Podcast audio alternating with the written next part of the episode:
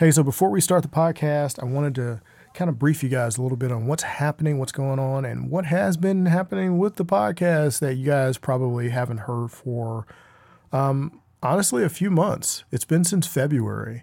Um, uh, went on a little hiatus, a little unplanned hiatus.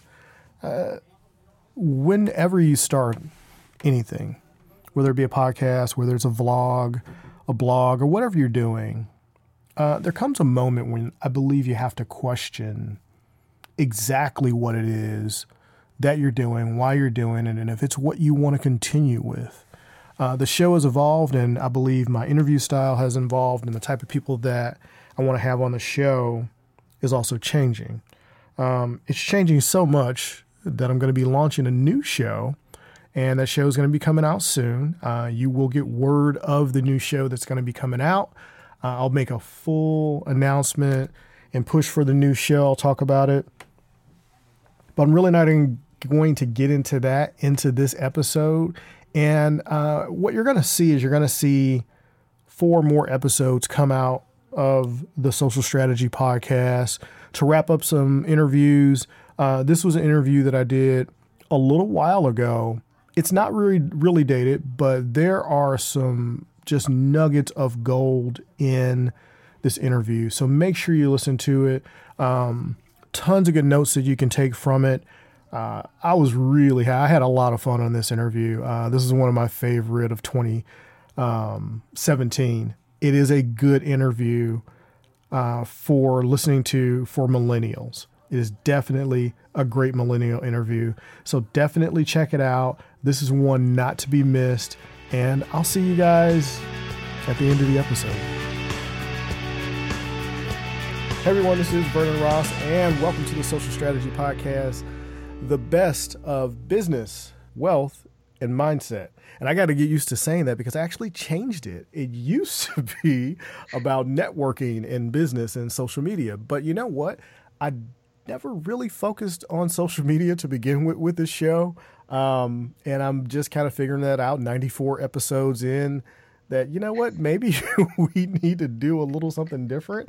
Because I always end up talking to the person about mindset and, and their journey and their origin story because that's what you really want to hear about. So I changed up my artwork because I was sick of looking at the same black and white picture that was rushed because I was trying to get the podcast out. And you guys kind of know all of the backstory to that.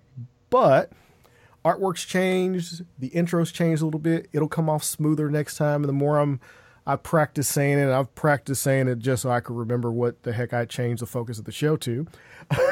but anyway, right, let's go ahead and get into the show. So I've got a millennial on which is not like you know like oh i've got a millennial like i've captured something like an elusive right the rare millennial.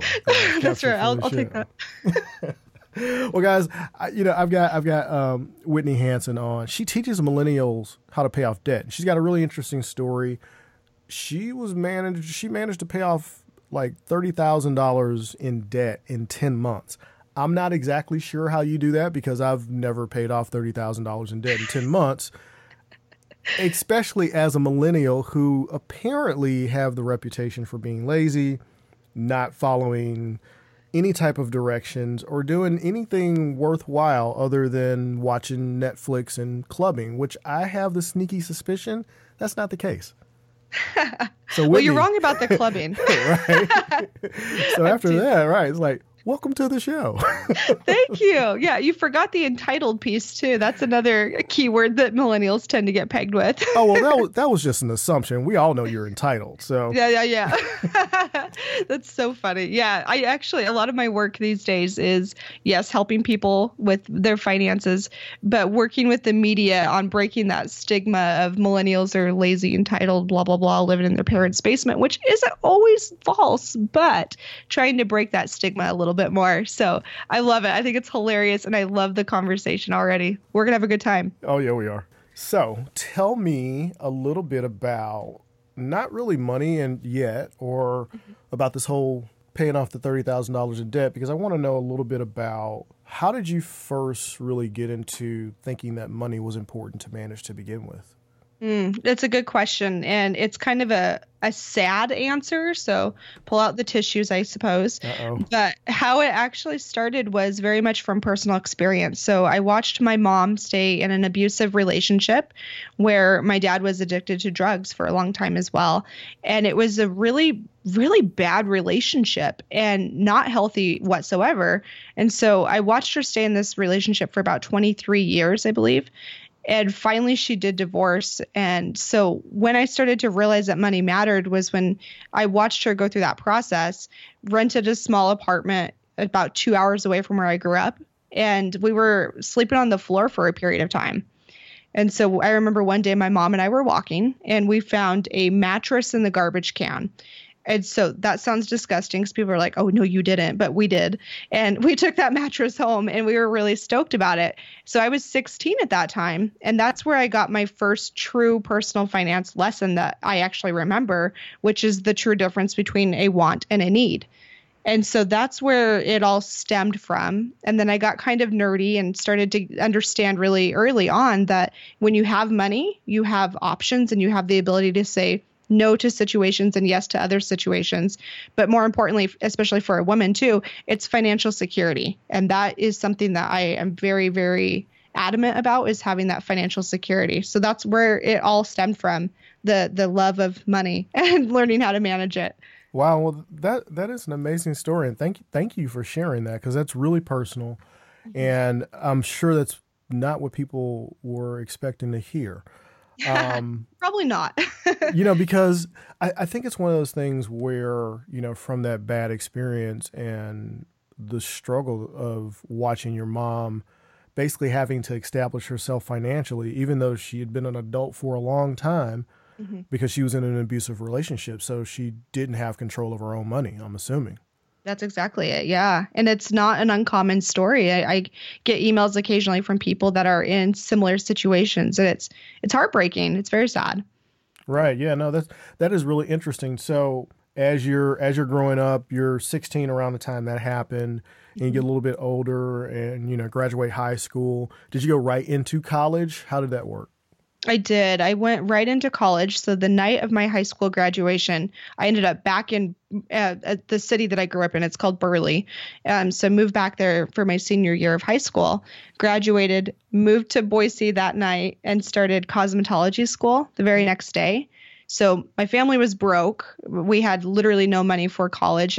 I was the first generation college student. So that wasn't something that I even knew was a possibility, but I knew I had to figure out a way to support myself. And so I did the nail tech portion of cosmetology school. Mm-hmm. So it took 3 months. So that was my job to get me through undergrad was doing manicures and pedicures. Nice. Hustler. Mm-hmm. Straight up hustler. Yeah. So I was glad to be done with it though. right, right. Well, I bet, I bet. So far, guys, this is not fitting the the stereotypical lazy millennial. I still Netflix on occasion, though. To be fair. well, yeah, of course, we all do. That's just that's right. That's what Netflix is there for. It's that's part of the the whole purpose of it is you got to sit back into Netflix sometimes, but you know, so far not the lazy millennial. You you've been hustling ever since you were pretty much able to. Yeah, no, it's true. That's the one good thing I can say about my family is that's one of the lessons that they instilled in me very early on was that money comes from hard work. And that's something that I still to this day, I really pride myself on work ethic. No, that's so awesome. I, props to my mom and dad there. right. So how let me let me ask you this. That that part is is really interesting and then getting, you know, using your skills that you learned as a nail tech to help pay for college and stuff like that how did the figure competitions and bikini competitions? How did that happen? Oh, that's so funny. So yes, uh, figure bikini competitions. Same year that I graduated college. So it was 2010. It was a rough year for me. That's when I realized how much student debt I actually had, and that's when I realized that the uh, not really clubbing, but my drinking was catching up to me in the form of weight gain. so uh, my fiance now, but boyfriend at the time, were walking, and I actually had a homeless guy come up to me and ask me if I was pregnant, and I wasn't. And so that was like oh. a really, really bad moment. Yeah, I'm like, oh crap. And so at that that same year, that's when I started putting together a plan to pay off the debt and to lose a lot of weight, which for me was I needed a goal. And so that's how I I motivated myself was by I have to be in a bikini in front of people in like seven eight months so i better get going on this and so that's where that that goal came from that's awesome it's just sad but you know sometimes that's what it takes i guess. You, you know what? That's that's actually not a bad way to do it. You you've got a goal. It's clear that if you don't do it something bad is going to happen. Like you're going to be embarrassed in front of you know however yeah. many people are going to be up there. hundreds of people. It was awful. Right. What was your first competition? My first competition was figure. So that's where I initially began. And frankly, I was way too small for figure at that time. I didn't give myself enough time to put on some serious muscle. So I did figure four times and then bikini twice and I typically do better uh, competition wise in bikini, but I'm actually going to be hitting the competition stage again probably in about three to four years mm-hmm. is my goal. So that gives me plenty of time to keep putting on some muscle and then hopefully go back to stage and kick some butt.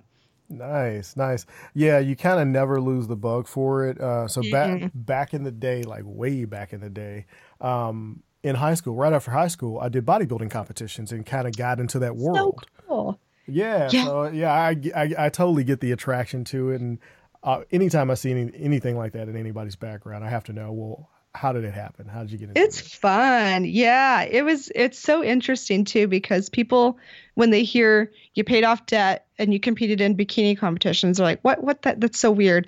But they actually went hand in hand because I mean, you know, from being in bodybuilding, it's a lot of like mental work and paying off debt. It's a lot of mental work there too. So it was a good time in my life to make those big transitions. It it actually worked really well. No, that's awesome. So as, after you get out of college and you really realize exactly how much debt did you have, did you study finance to learn how to pay off your debt, or what was the process you uh-huh. went to figure out? Okay, I've got this debt. How do I pay it off? And more importantly, how did you do it in ten months? Yeah. So, how I started to learn about that stuff, my background was in accounting. And you would think, oh, accounting, she, she gets numbers, she gets math, and they probably taught her how to budget for her personal life.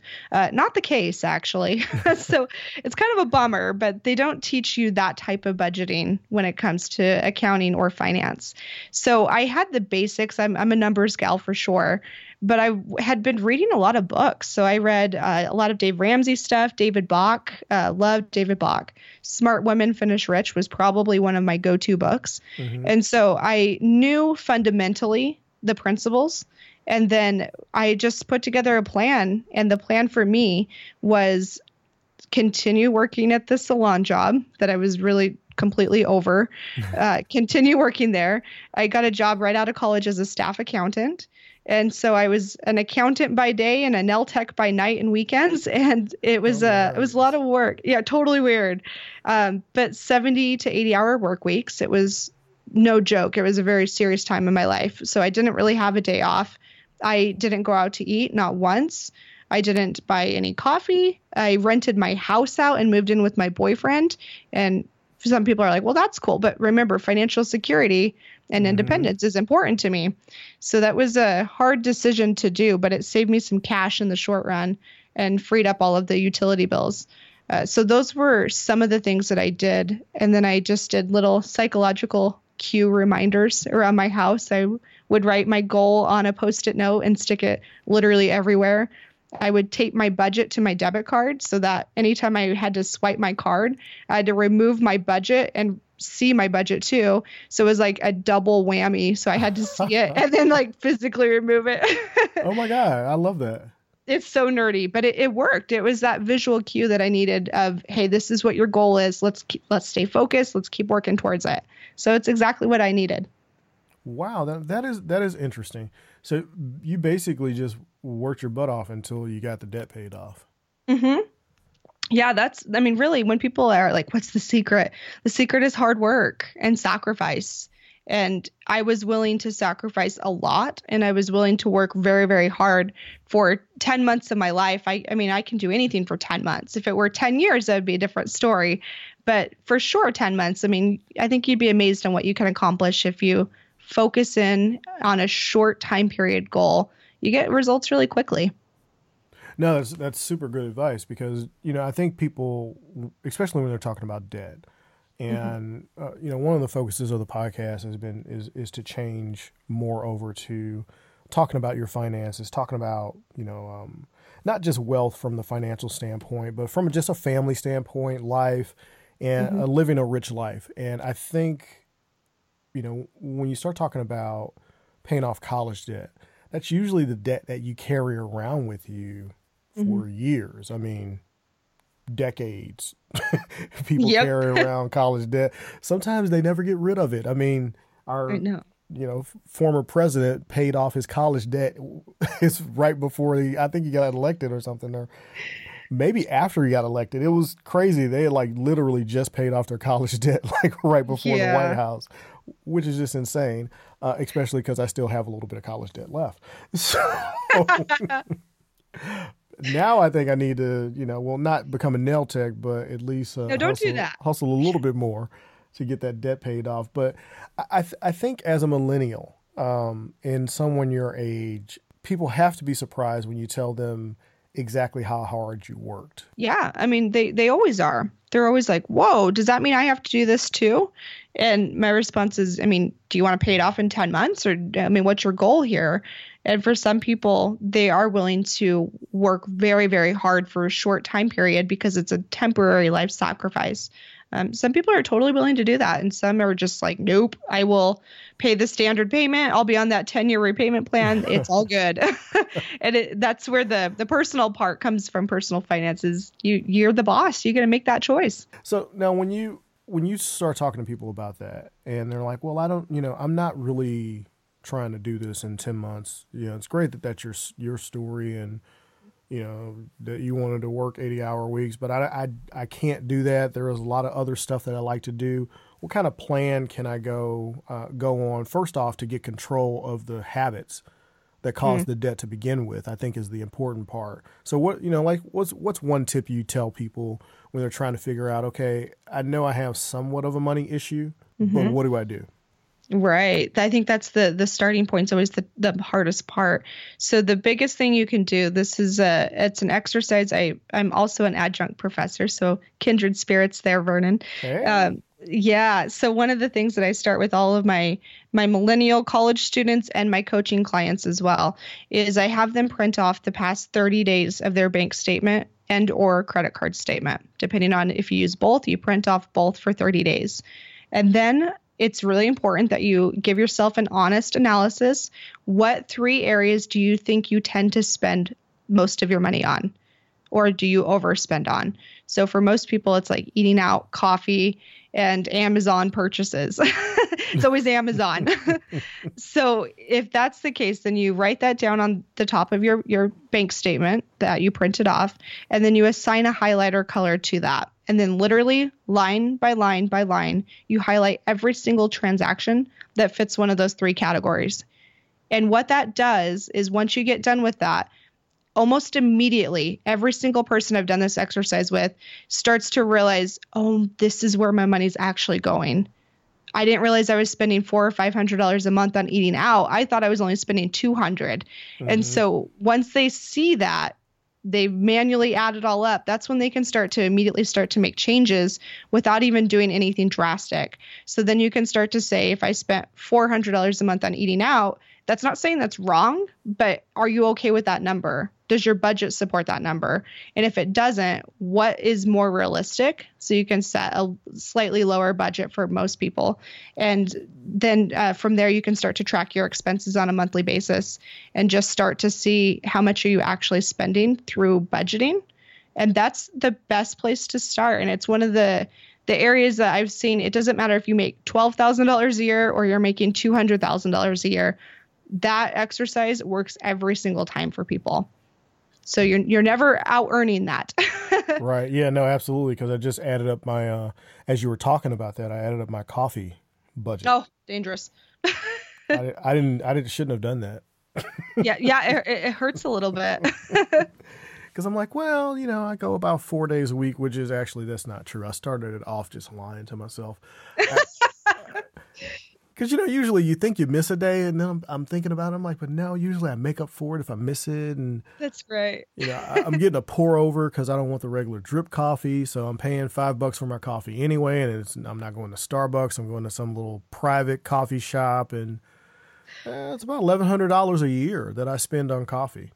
Right now, imagine if you invested that too, and then with compound interest, what does that do over time? A lot for a lot of people, that's literally your retirement. Yeah, that's amazing. That that reminds me of that the David Bach story. Um, oh, I forget he, what he what his system is called. Um, the latte factor. Yeah, the latte factor. Yeah, I was I was listening to that on the plane actually um, from FinCon. I started listening to his book, um, not realizing that he was speaking to FinCon for some reason. I, I think it had just forgotten about it, and I'm like, um, why do I know this guy's name? I'm, I'm like, oh, that's why his book's in my Audible and has been for a while now. It's one of the ones I plan on getting around to this this fall. And well, isn't that a coincidence? And I was listening to the whole latte factor thing, and it's it's amazing how much money you actually have when you don't think you have any money.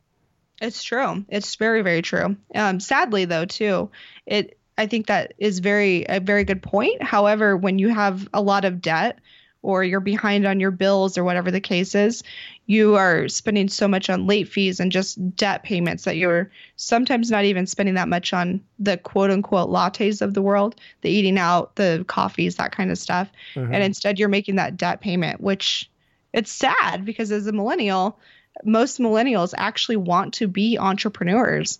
But when you're paying so much in debt payments, it makes it really hard to chase that dream and go all in on it when you aren't sure if you can even pay your bills month to month. Right. So it's kind of a sad reality. Yeah. How do you address that with, with people in your age group?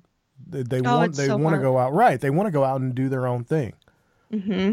So, for a lot of people, it depends on their financial situation. So, if they're very much the average millennial with a debt and uh, student debt and car payments, then they're looking at easily $600 a month just between those two items. And so, what I try to get them to see is okay, if you want to do your own thing, let's do it as a side hustle for now and see if you can make a little extra cash on it before you go all in into a business idea that's not even proven. Uh, get some validation first, talk to people first, and then if you can start to pay off that debt as quickly as possible, then when you make that transition into your business, your business becomes fun instead of a burden. And so that's one of the things too is like let's get rid of that debt as fast as we can so then you can go fulfill your dream of changing the world at whatever capacity you want to. Yeah, I see that one of the things you do um, is you've got courses. Um, mm-hmm. One of the ones is how to create a website, which is uh, you know an awesome way to start a, a really good side hustle. If you're going to blog, mm-hmm. you may as well have a website. You need to know how to create it, and you got a course right here to teach people that. Um, it was interesting. I was looking through your courses, and you've got this Crush One Debt course. Yeah. Tell me a little bit about that. Debt, that one is it's designed to get people excited about personal finance but not overwhelm them. And the the whole purpose of it is to get rid of one debt as quickly as possible. So why this is so effective, this is kind of the debt snowball approach where you list out all of your debts from smallest to largest balance. Um, Dave Ramsey is a big proponent of this. I'm totally with him in this area. And basically, what you do is you find out what's that smallest debt and put everything you have towards that one debt. So pay the minimum payments on all of your others and then group all of that extra payment towards that smallest debt. And so, why that's so effective is because it kind of ties into psychology there. When you get that quick win, when you see, oh my gosh, I just paid off a debt and I didn't even have to do anything too crazy different, you start to get more excited and then you start to look around the house and okay what can i sell now to put more money towards debt? Or what if i don't eat out? What does that do to my debt plan? So you get really excited about the process when you start to see those quick wins. So that's what that course is designed to do is to help you get that quick win as fast as possible. All right so people in your age in your age category especially um, like here lately on instagram uh, there's the the gary vee flip challenge where he's you know challenge people to you know find stuff around your house to sell so that you can make more money. If you want to you know do this startup and you're going to need funding for it raise your own money by selling stuff that you don't use.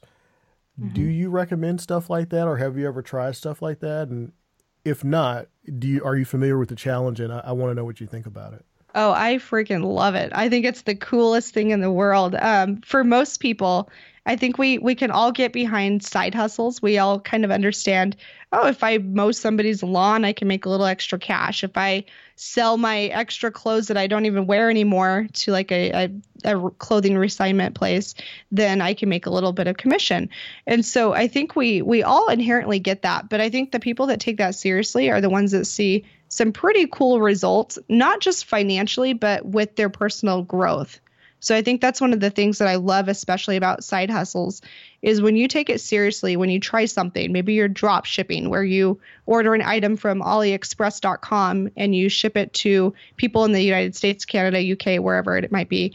Um, that cost is so small for you to order that item, yet it's so it's like you can still make a pretty good margin on that. But what you're learning is those skills that you can bring to any other company that makes you more valuable in the workplace too. So i view side hustles as yes great financial incentives in the short run but i, I view it more as that long-term growth of these skills that you're learning are incredible. And the best way to learn is with your own money sometimes and to see like oh this is how this works. And if i put five dollars into facebook ads in my drop shipping business uh, this is what I can expect to get out of it. I just think it's a really good way to go. No, that's awesome. So, since you touched on Facebook ads and drop shipping, I, I think yeah. drop shipping is a really interesting way to get started, but I think a lot of people are scared of it. Have you ever done it? Yeah, yeah, I have. So I'm experimenting with that right now. I have a, a Shopify store called the Happy Pineapple. And what I sell is uh, pineapple jewelry and pineapple phone cases and it's really interesting because I, I picked kind of a crappy niche I'm finding, but if you get the right niche, uh, you can start to make some good cash. So how it typically works is somebody's listening and they're like, "What is this drop shipping stuff?" Um, right. Um, I'll give you an example of a friend that's doing this very, very well. He orders Rihanna phone cases and Beyonce phone cases from AliExpress.com. It's super cheap. It's like three dollars, I think, for the case and shipping to the United States. Okay. And then he has his Shopify website, and what he does is he finds Instagram pages and says, "Hey, how much do you charge for shout outs?" And they'll give him a little bit of information, and then he immediately will get his little picture of his phone case shouted out on Instagram for like $20 and that's how he starts to generate a little extra income. So there's not a lot of pineapple fan pages as I'm finding. but if you pick a better niche, it actually works extremely well. So I haven't made a ton of money off my drop shipping yet, but it's still been profitable. Oh, that is that is so interesting. And you know, that's that's one of the ways that uh, I know for a fact that I've heard uh, Gary Vee talk about in his flip challenge and telling people how to build, you know, followings fairly quickly or how to get mm-hmm. traffic to a page is to do a shout out and stuff like that. And and guys, what what Whitney just dropped is actually re- really significant because uh, you kind of just went through it fairly fairly yeah. quickly. Like, oh well, you know, you just do this, you just do that, you do this. But I mean that that was a business model. You guys just literally just got a business model thrown at you in like a two minute riff that was nothing. So even though she says she picked a crappy niche, I know she's going to pivot and do some stuff and have another thirty thousand dollar story in probably a, a month or something like that. I'm hoping so. I think it's a ton of fun. yeah, yeah. Know, it's interesting though. Um, I know there's a there's a little bit of cost to Shopify. I think it's like thirty nine bucks or something like that a month. Mm-hmm. Um, not much risk in ordering stuff from AliExpress. Legitimate site, easy enough to get products. You just have to, you know, like you said, do some research on products.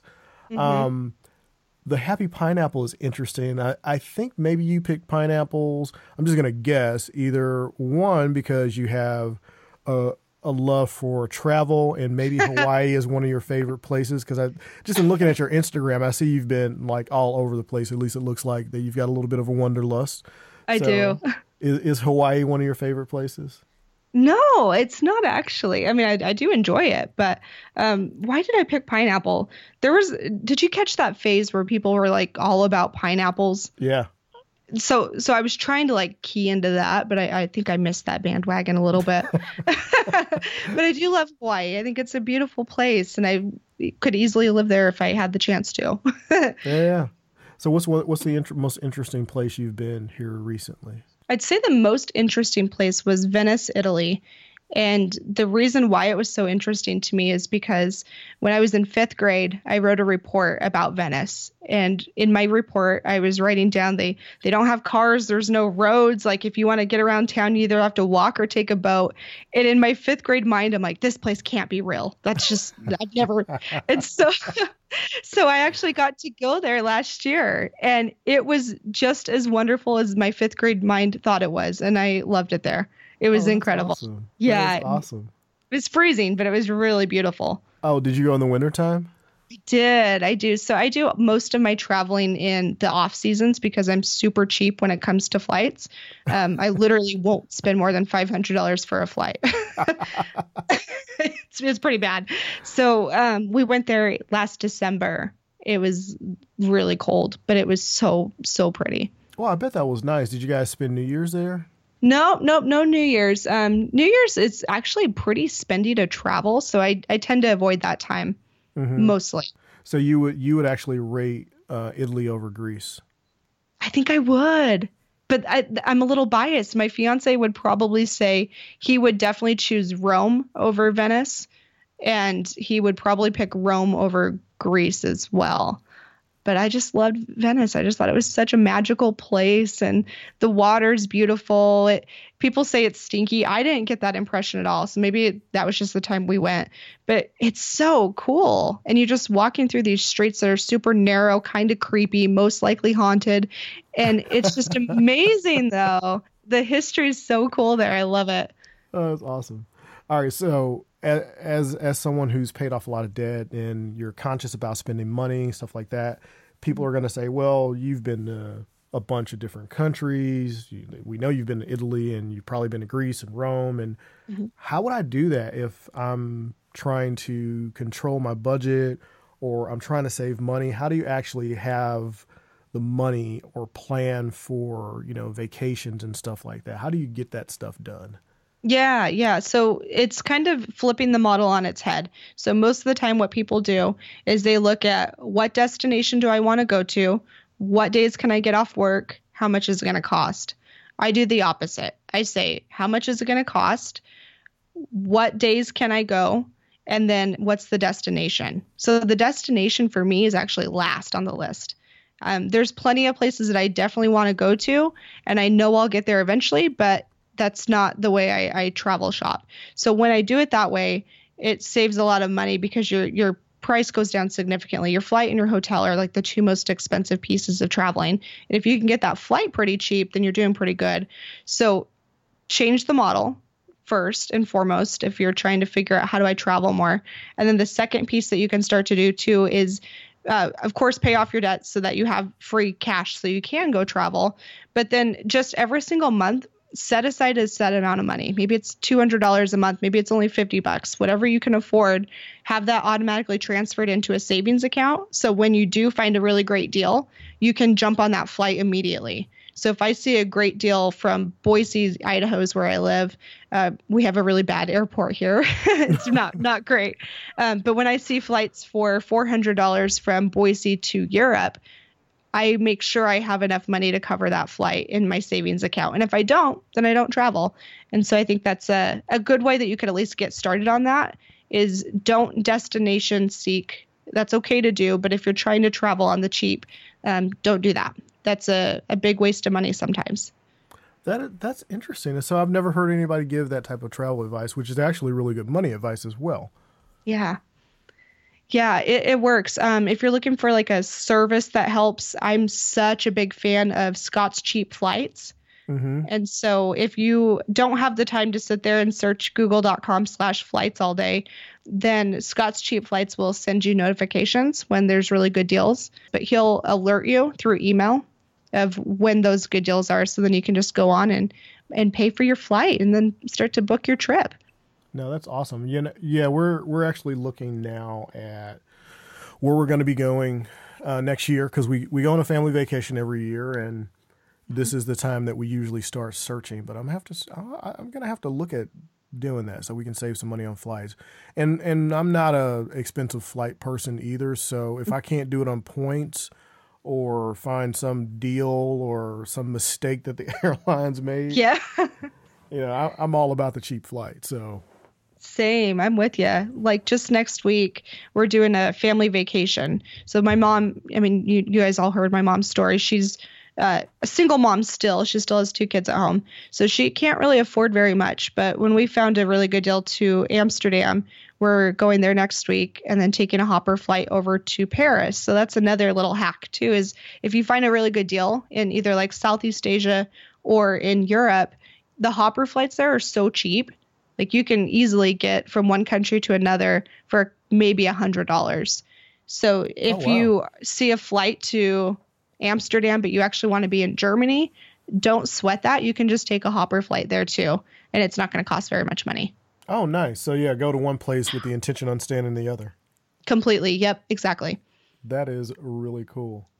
So I, I wanted to, I did want to touch on this before we left. You also are a podcaster, and I forgot to say anything about it at the beginning of the show, but you run, you host the Money Nerds podcast, and you talk about all kinds of stuff, real people and real stories. I think is one of your is your tagline, right? Yeah, yeah, it's exciting. So my podcast, The Money Nerds, is a ton of fun. I get to interview really cool people with just interesting money stories that have paid off a lot of debt or have really weird careers.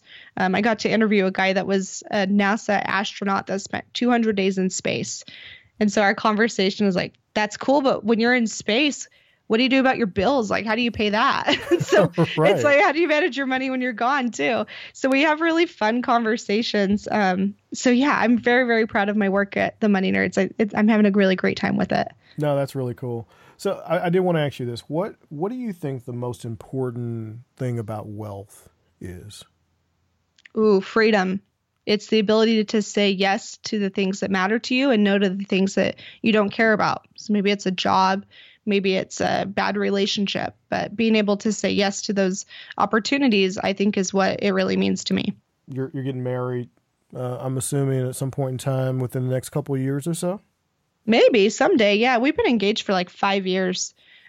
Yeah, don't So we're on, we're on the slow track. right. And hey, dude, don't feel bad if, if you're listening to it. I was engaged to my wife, I think, for probably I don't know eight years. Oh, you too. Yes. so. I'm in good company. Yeah, don't, don't feel bad. He'll he'll figure it out. exactly. Someday he'll get there. Yeah. no no pressure. No pressure. I'm going to send this to him now and be like, listen in, man. right. So so the question is joint or separate accounts? So for me, it's separate Mhm. for obvious reasons. Um, most of my clients, this was a big realization, is they were hiring me when they were either single or acting as single in the relationship. And so that was a really big realization. And what I learned is that I used to think it was all combined. The minute you get married, you need to combine your money. But anymore, I'm a much bigger proponent of do whatever works for your relationship and whatever's less stressful. For Mhm. most people, that's separate accounts and then one joint bill paying checking account that Mm. tends to work pretty well. Yeah. Yeah, we um we did the the separate stuff at first early on in our marriage and started finding that we were just running into weirdness with trying to make sure we we transferred money into here and there and so now it's just it's it's all in one account except for business the you know the business accounts. Yeah. But um yeah, it's not a problem now, but I think that comes with uh, a lot of years together and maturity and That's right. I don't really care what happens to it once it goes into the account anyway. So it's like, ah, she manages the money. I know how much I have and what's there, Yep. but you know, it's we're we're not huge spenders because I've got all my toys. So it's it doesn't really it's not that big of a deal anymore. But I I think that comes with with age and you know experience and bad stuff happening when you're trying to Yep. figure out the whole money thing and if it doesn't destroy your relationship, it makes it that much better. it's true you got to build up that trust because it's it's one of those things where you see too many people just go all into their relationship and then have kids and then stay home and maybe not worry about their own education and that, that can be a little dangerous too so you got to you got to tread lightly but ultimately you got to do what's best for you and what you're comfortable with No, that's I think that's awesome advice. And before we get out of here, I did want to ask you about your Instagram. And since you kind of mentioned Facebook ads, and you, you've got a good following on Instagram and Facebook, mm-hmm. what's one good piece of advice you can give people that are they're trying to do their side hustle and they're involved with social media and they want to they want to know like how do I start building a, a, good Instagram following around the brand that I'm doing and around the the thing that I'm most interested in. Oh, love it. So the the thing that I see most people doing wrong with Instagram, which is something that you can easily avoid, is uh, treating it too much like it's a personal account. If it's a business account, everything you post should be something that's going to either entertain, educate, or get your consumer to take an action. So everything on my account, I try as best as I can to make it very intentional. And the other piece too is don't be overly salesy with your Instagram. You've got to treat the profile very much how it's supposed to be used. Um, jab, jab, jab, right hook. If you haven't read that book, go oh, check yeah. that one out. Um, super good. So Instagram is not an overly salesy platform. So if you get on there and all you do is post images that have buy my latest thing, download this, whatever it might be, it's a really big turnoff for a lot of people. So use it as a visual platform to build a be- more behind the scenes look. Um, so that's my tip for Instagram. And then for Facebook in general, the best way I found to build uh, a little bit of a following on Facebook is by putting that pixel on your website and then retargeting people with very relevant ads. And then naturally they're going to start to like your page and start to uh, naturally gravitate towards to that as well. So you don't have to do like ads or anything like that. You can um, but that retargeting i found works pretty well and they'll just naturally start to grow your following. Super solid advice so even though, guys, we don't really talk about social media, uh, Whitney's got an amazing Instagram following. It's very engaged, and I I love the Instagram profiles where I'll see like some organization to them because it just makes me realize how unorganized mine is. but um, like you know, you got the pictures. Like every second picture is some inspirational quote, and then you've got the other pictures on the side, and it just makes me jealous. But you know. I, Sorry, uh, man. Not not trying to make you jealous there. that Instagram profile envy. No, yeah. I think it's neat though when I see people that take the time to do that. It's kind of fun, and I think the beauty of it too is if you're trying to grow your following when you don't have a ton of time, or just you know be aware that people like let people know that you're actually online on social. You can schedule all of this stuff out. It takes maybe an hour mm-hmm. a week to schedule a month worth of posts. So schedule it out, get it all out there, and if you have a theme that you want to follow, cool, do your theme. Um, but it, it's fun to see how people's Instagrams evolve over time too. So if your style changes, that's okay. But ultimately, whatever people are resonating with, post more content like that.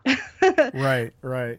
Yeah, I noticed with yours, you started off with uh, a bunch of coaching stuff and lots yep. of quotes and some travel. But yours has actually been pretty consistent um, all throughout. I think, which is something mm-hmm. that I, find rare on Instagrams, especially when you have coaches. Um, they usually start off pretty random. Yes. and yes. yours is actually fairly consistent, like from the very first post. Because anytime I interview anybody, I go, if I can, I go all the way back to their first Instagram post. Yep and like it just to, first off to creep them out that I went that far. yeah, they're like, "Who is this guy?" All the way back, and you'll see it pop up. Like, what? That's really, awesome. really? You know, it's it's fun. Uh-huh. It's just something to do, just to throw people off. But no, I think it's it's really good and it's consistent. Uh, you've shown just over the period of time your your actual love for travel and a lot of the positive mindset that I think you have to have, even though you went through some really crappy stuff mm-hmm. growing up, you know, dealing with the money issues, you didn't let it become a negative thing. And so, you know, to kind of wrap it up, I wanted to know what's your what's your tip for like controlling your mindset, staying positive and not not getting down on money or mm-hmm. getting down on, you know, not having it and staying positive throughout your savings journey. Oh, I love it. Such a good question. So, the biggest tip I can give you for continuing to have a positive mindset with money is to be very intentional about what you feed your mind. So, don't listen to negative people. Feed your mind positive information. So, listen to podcasts that are going to inspire you and help you along your journey. Listen to audiobooks in your your commute to work. Uh, make sure that you are very intentional about what you put inside of your mind. I think that's one of the biggest places to to start and then ultimately realize that it's a daily battle. It's not something that's one and done. So you can't listen to a podcast and be like, "All right, I'm good for the next 2 months." It doesn't work that way. right. so you have you have to continually feed your mind positive information and that's how I think that you can get that that positive mindset. Well, that that is really solid advice, and uh, Whitney, I thank you so much for coming on the podcast. It's been fun. Uh, one of my more fun interviews. I, I, I like the fact that uh, I'm doing more about money and money nerds, as you call yourself. yeah, thank you, Vernon. It was so much fun chatting with you too, and I, I appreciate you having me. Well, thanks so much. I appreciate it.